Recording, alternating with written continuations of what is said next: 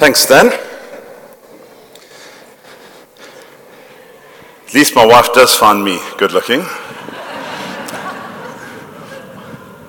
It really is a, a privilege to, to be sharing, and not, not one that's taken lightly. And um, it's been this has been an interesting um, preach to prepare. Um, I think when, when you have a, a prophetic gifting, you kind of have a sense of, of what's happening. Is that me or is that just, am I doing okay? Yeah, I can just carry on. Okay.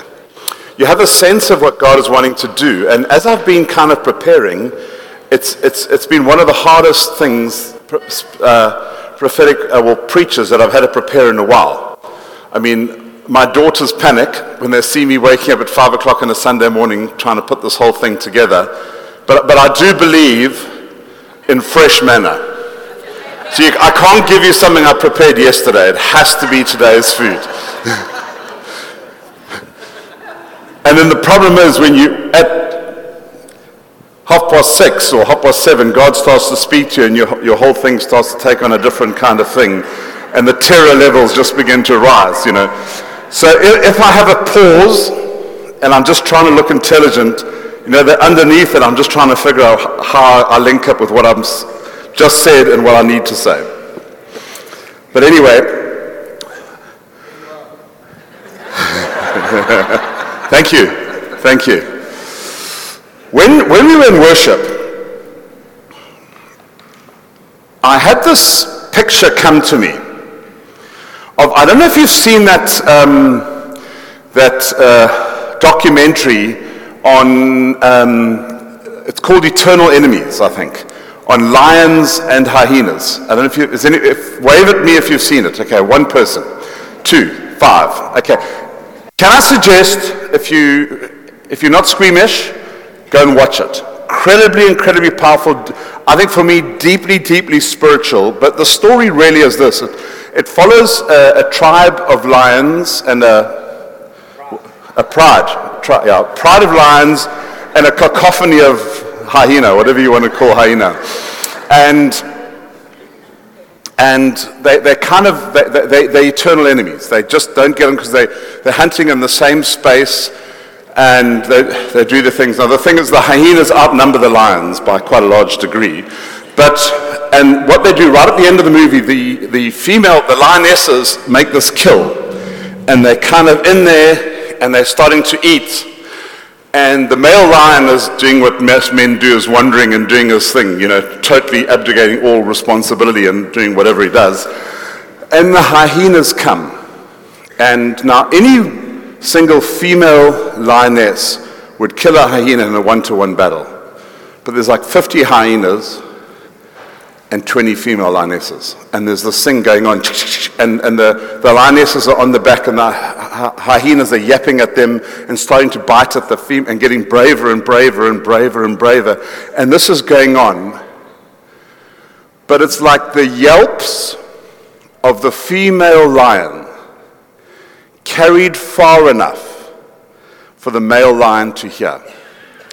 And they, they catch this thing on video where the male lion hears what's going on. He was probably more concerned that his food was getting consumed by the hyenas, but irrelevant. And he comes in, and they catch it on camera, this most incredible scene.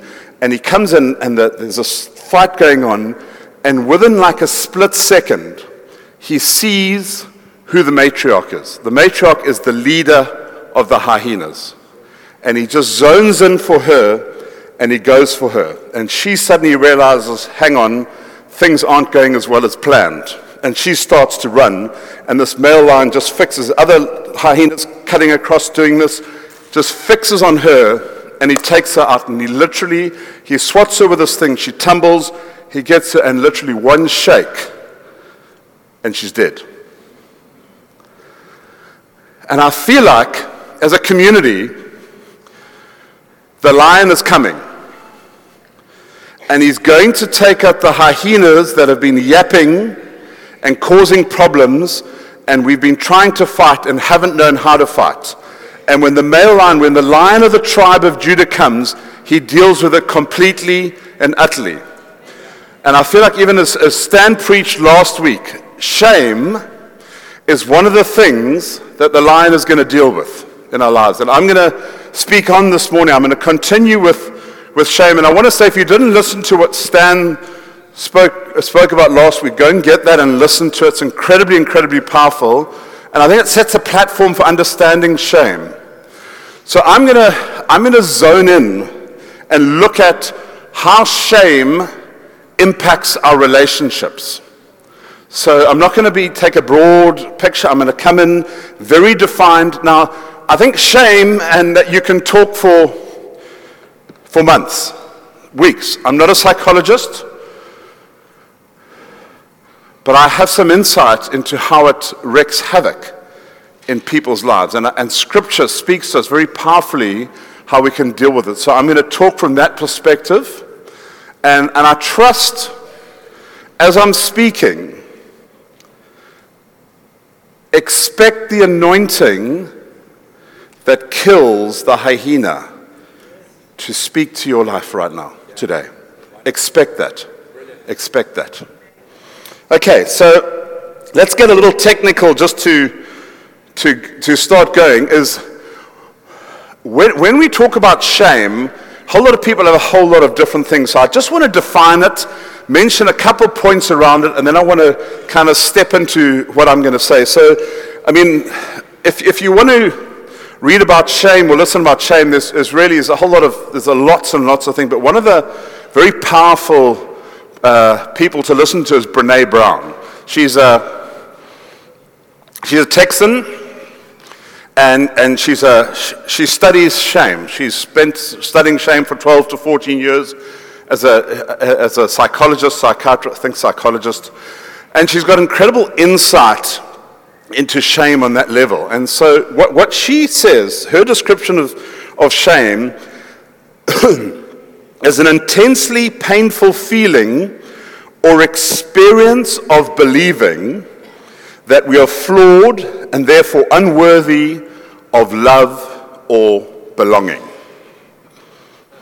That we are unworthy of love or belonging. An intensely painful feeling or experience of believing that we are flawed and therefore unworthy of love or belonging. And she goes on that it affects all of us and profoundly shapes the way we see and interact with our world. It affects all of us and profoundly impacts the way we see and interact with the world. Okay. Now, one of the things that she does uh, speak about, and Stan did say that, but I feel it's really just important to, to differentiate there is a difference between guilt and shame. So, guilt is really around, it, it speaks to what I do. So, I'm guilty of being a bad person, of, of doing bad things. Shame speaks to who I am. That I am a bad person. So, it's, it's very, very similar but what they address is very different. And the way of dealing with them is very different as well. Guilt is far easier to deal with than shame because shame speaks to the person. Okay. So, because of that, because shame speaks to you, it affects you, it implicates you, it has a profoundly spiritual dimension to it a deeply, deeply spiritual dimension. You see, when, when Jesus was baptized by John the Baptist, the voice of the Father, as he's baptized, speaks to him and says, This is my Son, whom I? And but you see, those three things identity, affirmation, and love as the reserve of our Father that we primarily have to get those from heaven. Shame comes along and says, No, I'm going to give you an identity. You're a nobody, you're a nothing, you're a not that, you're a this. And so shame exalts itself and tries to put itself above the word of the Father to our lives. That's why shame is so powerful, because it totally undermines the, the, the identity we have as sons and daughters of heaven. It speaks straight into that, and it's very, very, very powerful and dangerous. See, whatever was the root of the shame that you carry has elevated itself above the Word of God to you, the truth of the Father to you. And that's very, very powerful. So, whatever was the root of the shame that you carry has elevated or tried to elevate itself above the Word of God to you. Where God is saying, Gary, you're my son. Shame comes along and says, No, you're not, Gary, you're not worthy. And we see that in the life of Jesus. When he gets baptized, you are my son. The very first thing that comes along is the enemy, if you are. It attacks his identity, it tries to put shame on him. but Jesus, no. silly. Okay, so that's the first thing. A difference between guilt and shame.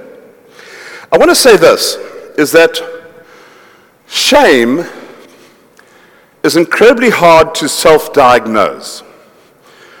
So, right now, I'm talking about shame. Most of the guys are saying, nah, no, I'm okay. Not me. Most of the women are saying, oh, yes, that's me. No.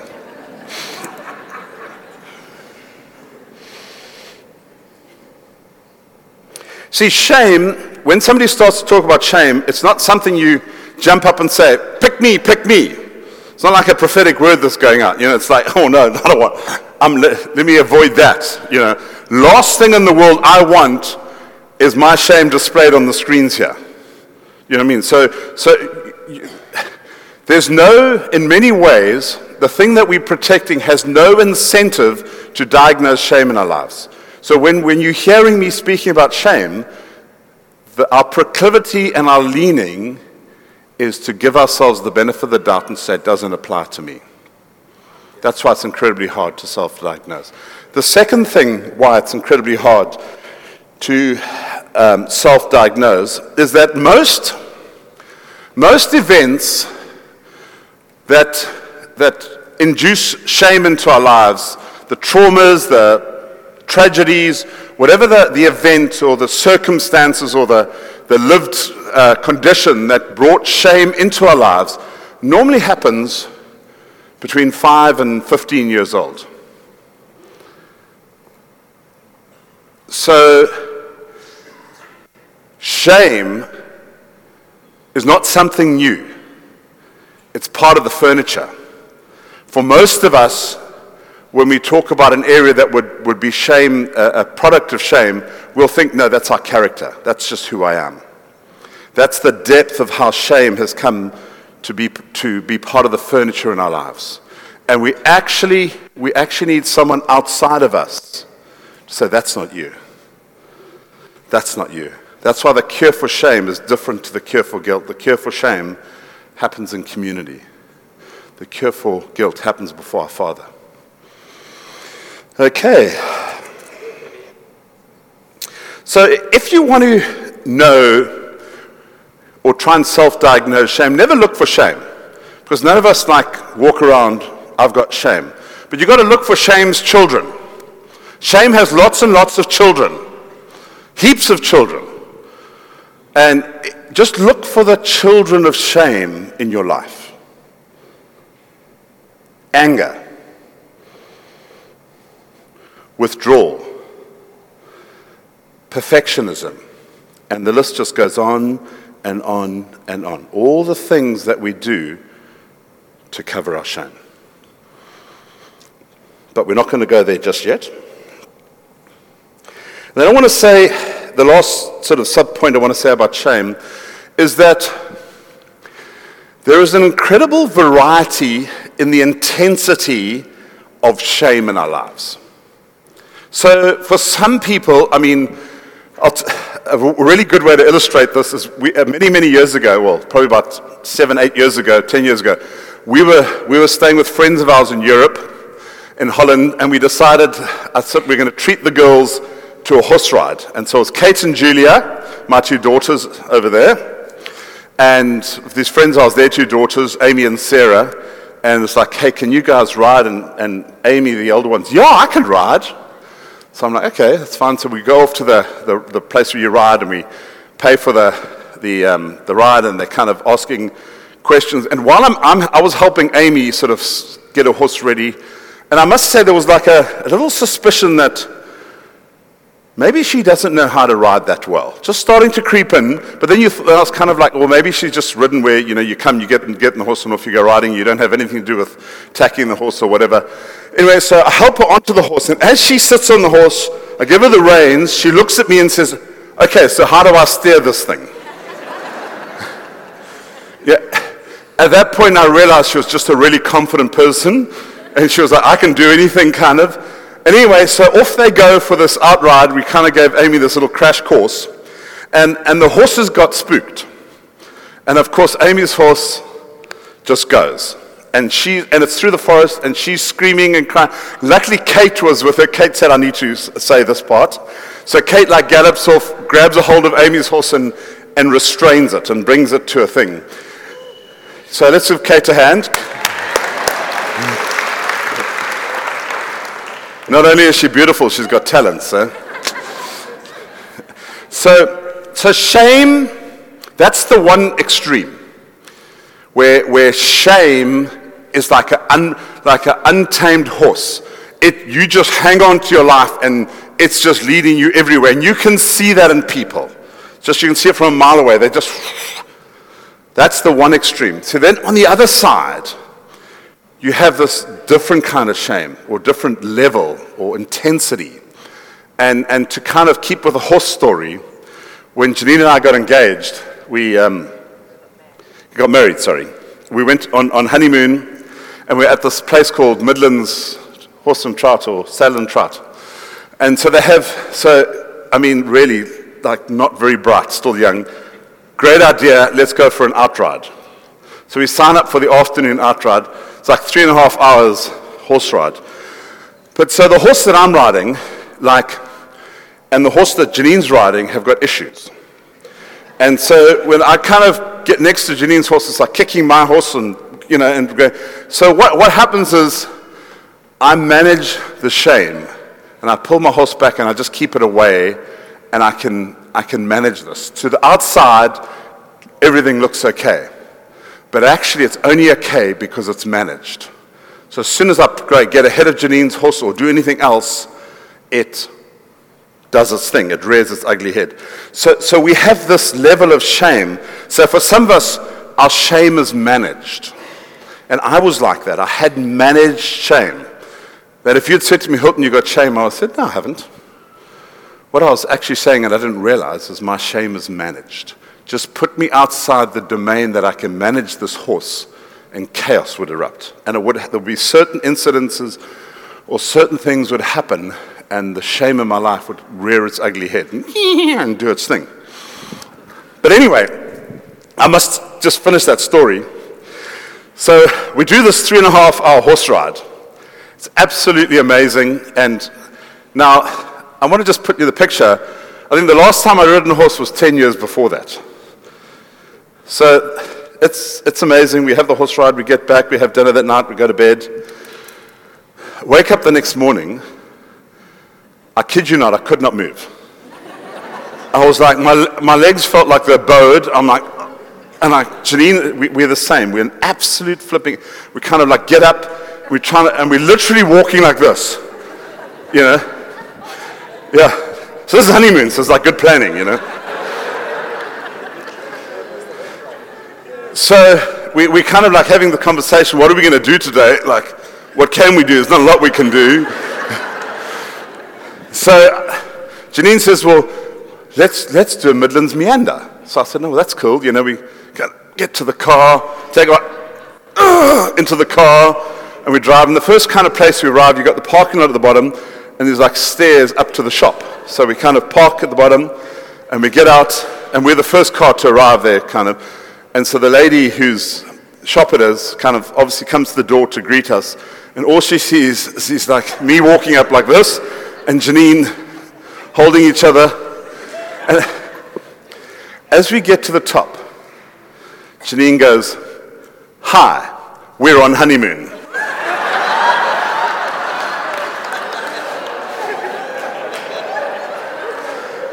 Shame came on me that day.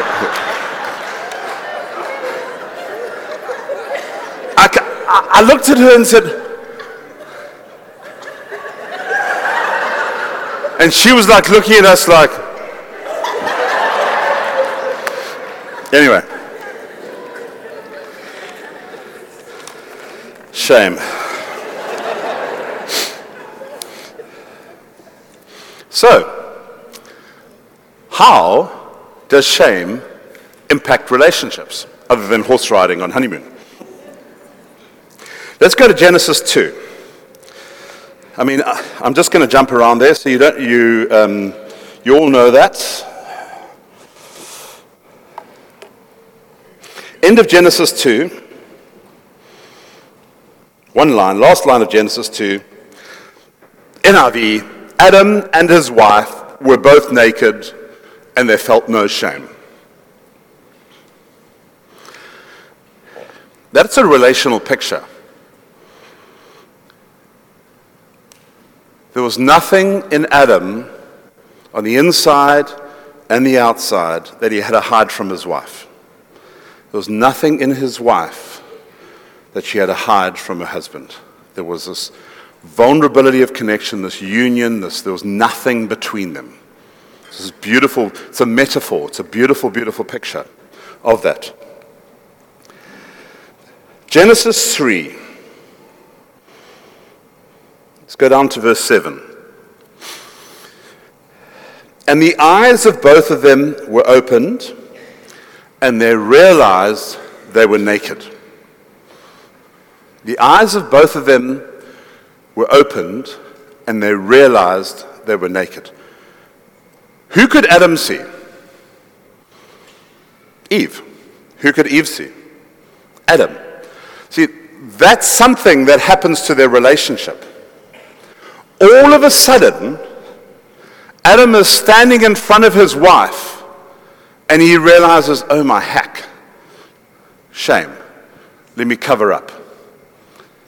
Eve is doing the same thing. Something happened when they sinned and it's like the original malady of mankind is shame. The first thing that happens to us after we sin. Shame comes upon us and we hide. We hide from each other. Put little fig leaves, and even to the point that God had to like kill an animal and give them fur to hide themselves from each other. So they could, didn't have to be vulnerable to each other. And I want to suggest when it comes to relationships, that we have been hiding from each other ever since in different ways. Because the hiding is a protection of the false identity that I've taken on because of shame. The hiding is what I now believe about myself is not something I want you to know about. So I'll put something on. I will hide. I'll back off. It's kind of like this to give you a, a way to understand this. The shift between Adam and Eve is kind of like this. Imagine you're sitting at a coffee shop and you with a, with a, with a really trusted friend and you, you, you, you're talking about something incredibly, incredibly vulnerable that you're only kind of comfortable telling them about. And so you're right in the middle of this conversation, sharing this thing, and, and you're feeling naked. It's like, you know, but, but because the friend is trustworthy, you can open up and share. And at that moment, somebody else pops, drops into the conversation, said, Hi, hi, you guys, and it's someone you don't trust at all. What happens? Do you just carry on with the conversation? No, you don't. Everything changes. That's what happened with Adam and Eve. When sin came, shame came, everything changed. It was like somebody else dropped in, shame dropped in on the conversation, and they could no longer talk about things that they could talk about perfectly and easy. They could no longer show each other things and be open to each other a moment before. And shame has been with us ever since. In different ways, different places, it's been with us. So, shame because shame has been with us, our relationships have been suffering. Whether it's husband and wife, father and daughter, mother and son, friends at work, leader, follower, whatever the situation is, patient, doctor, shame has been there implicating and impacting relationships ever since. And what we do is we learn behaviors to manage the shame, to rein in the shame, or we do things that protect us, the part of us that no one else can see, because it's, we have received an identity that didn't come from our Father. So we manage that, we hide that. See, we, and essentially this, we, we hide ourselves to protect ourselves. It's not because we have ulterior motive or anything. It's actually like if I'm not worthy, so I'll hide myself. It's like a battlefield when we're going into that we've got to protect ourselves. And you know, if you, if you study war and battlefields and that kind of stuff, I'm sure there's still a couple of men over 53 who did the army or done training or whatever. There, there, is, there is two primary ways that you protect yourself on a battlefield. Two primary ways. Number one, you conceal yourself. You know, the enemy can't see you, can't shoot you. So we conceal ourselves. We hide ourselves so you don't know the real me. You never get to know the real me, so you can never hurt the real me. Because I'm hidden, because I'm not, it's scary. And so we, we go through life nobody knowing who the real is because we've concealed ourselves. And the other way is we, we build cover. So you build a trench or you build a wall and you, and you hide behind that. And then we, we're safe because they shoot, everyone shoots bullets that hits the wall. It hits the persona out there, not the persona in here. And it keeps us safe. Now, the problem with, with both of those is that the New Testament, or Jesus in particular, deals with it profoundly. He, he doesn't, doesn't allow that. Because when we, when we put ourselves out there, put something in front of us, the, the Greek word, the New Testament word for that is hypocrite. Which, which the literal meaning of hypocrite means to play a part, to pretend, or to act. So when you don't see the real me, whatever the reason, I'm being a hypocrite. Now, in, in, when Jesus is dealing with the uh, Pharisees, and that, they were hypocrites for ulterior motives. They wanted promotion, they wanted this. But when I'm, even if I'm a hypocrite for ulterior motive or a hypocrite to protect me, it's still the same thing. It's not the true me that you're dealing with. And that doesn't, it, it causes devastation in our relationships because you've got one Instagram profile trying to connect with another Instagram profile, but the kind of the operations of the marriage aren't quite the same as the Instagram profiles. It's like chaos here, but it's we're okay there. It's chaos here, but we're okay there, and we wonder what's going on. Incongruency because we're not living from the true who we really, really are.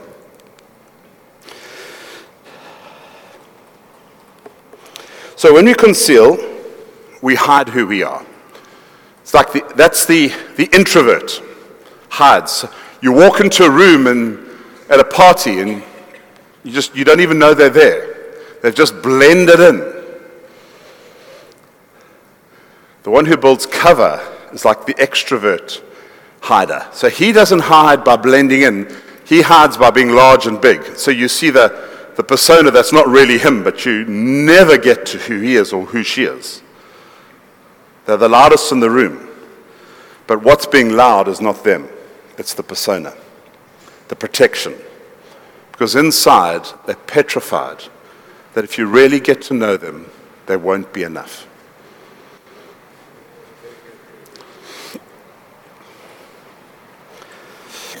So, both ways, whether you this way or that way, when we try and protect ourselves, we wreak havoc in our relationships. So, shame wreaks absolute travesty, it destroys relationships because there's no truth in the relationship most of the time. And we, most of the time we get to a sort of level where we can kind of live with each other, but it's not the truth.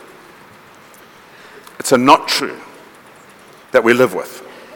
I was talking with a, with a, with a, with a person the other day, and we were just talking about shame and, and that, and she was saying, she was kind of coming to the realization that her mechanism, her desire to protect, was causing devastation in her relationships. It was, it was, because it was an overdeveloped desire to protect, which was actually rooted in shame. But it comes out and you think, oh, she's kind and she's caring. But when the, when the motive is rooted in protection for herself, which then tries to protect others, it is just causing devastation. And unless we learn how to untangle our true identity from shame, we end up in this marshy kind of thing of shame, where it kind of goes okay, then it doesn't go okay, and it kind of this and it doesn't that.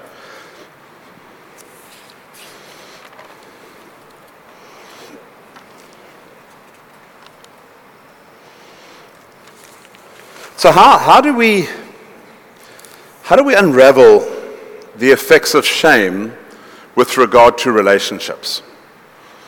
Because there's different ways that shame interacts. I'm, I'm specifically coming in on the relational thing here.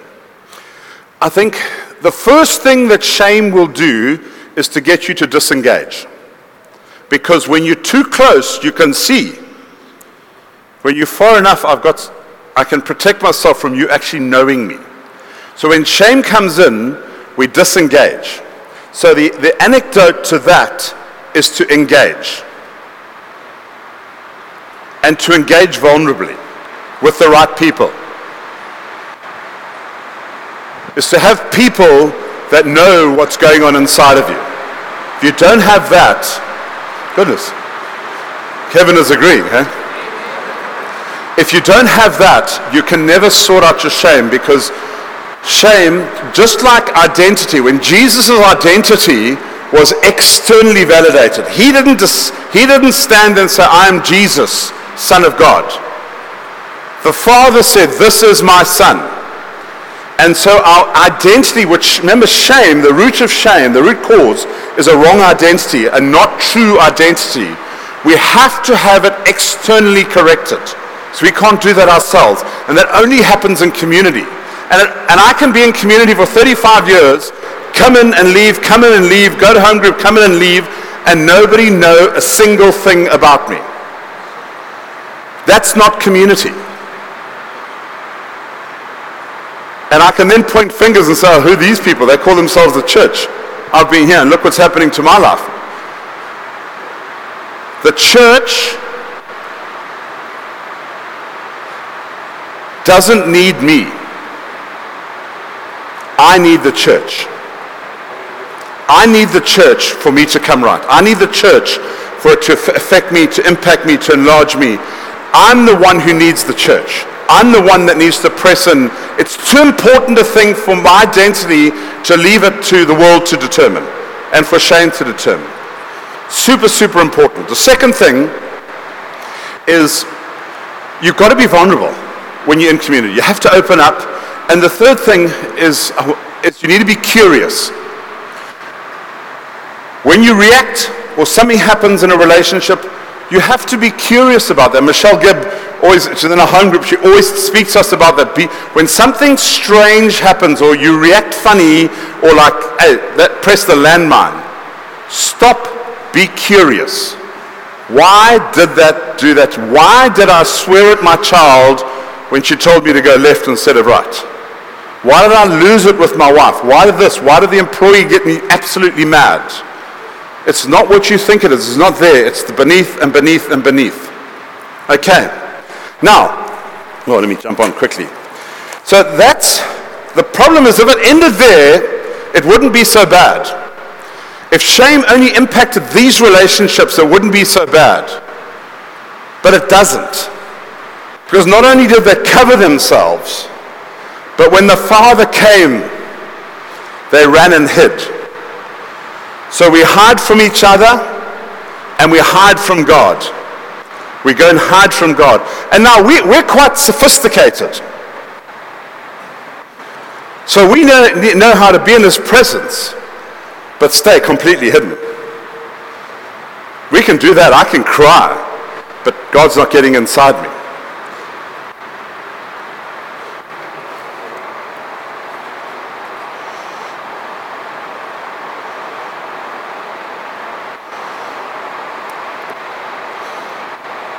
And the thing is this you know, Adam and Eve were shameless when they first knew God. They had no shame when they first knew God. Shame came and then they hid. Now, there's a different order for us, is that we start with shame. So, in a sense, we never know God without shame in our lives. So, we're not aware that we're carrying shame because we've always known God. We just don't let God see certain spaces. I use the, the analogy that, that, that I walk with God as a two-way street. In the one sense, we walk towards God and, he, he, he get, and we get to know Him. But at the same time we're doing that, we allow Him to come towards us and He gets to know us. And there's an intentionality that when He comes into my house, into my heart, I begin to open the rooms for him to come into. Every little room. The problem is we've all got downstairs and upstairs that we lay hidden where all the trash is. And we don't want anyone to go there because that's just like, oh, that's just like opening Pandora's box. And so we don't let God into our room. So the problem is this. When we haven't dealt with shame, we have a, a not truth identity and we want to come to truth and have a relationship.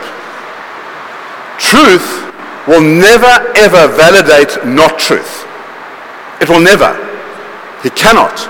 So when we're in our relationship with God and we can't get close, we can't get in, we can't get in. Yes, we're saved and we're forgiven, but there's just something.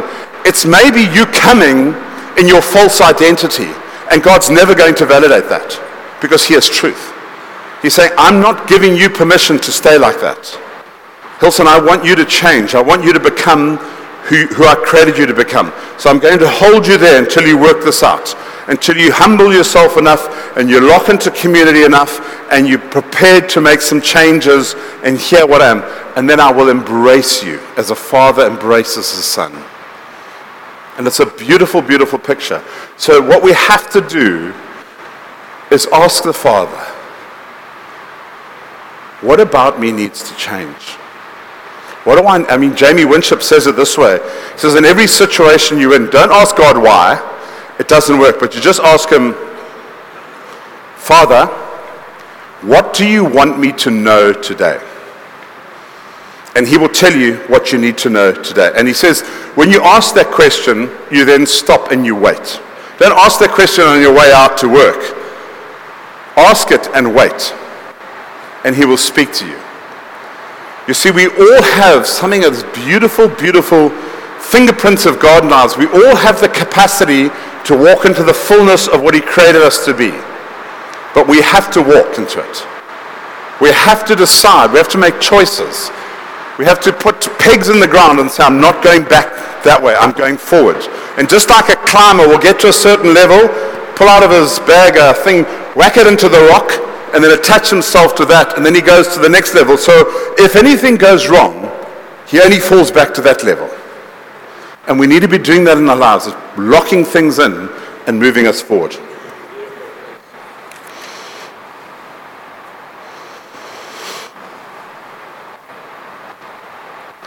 I want to just come back to and finish on this.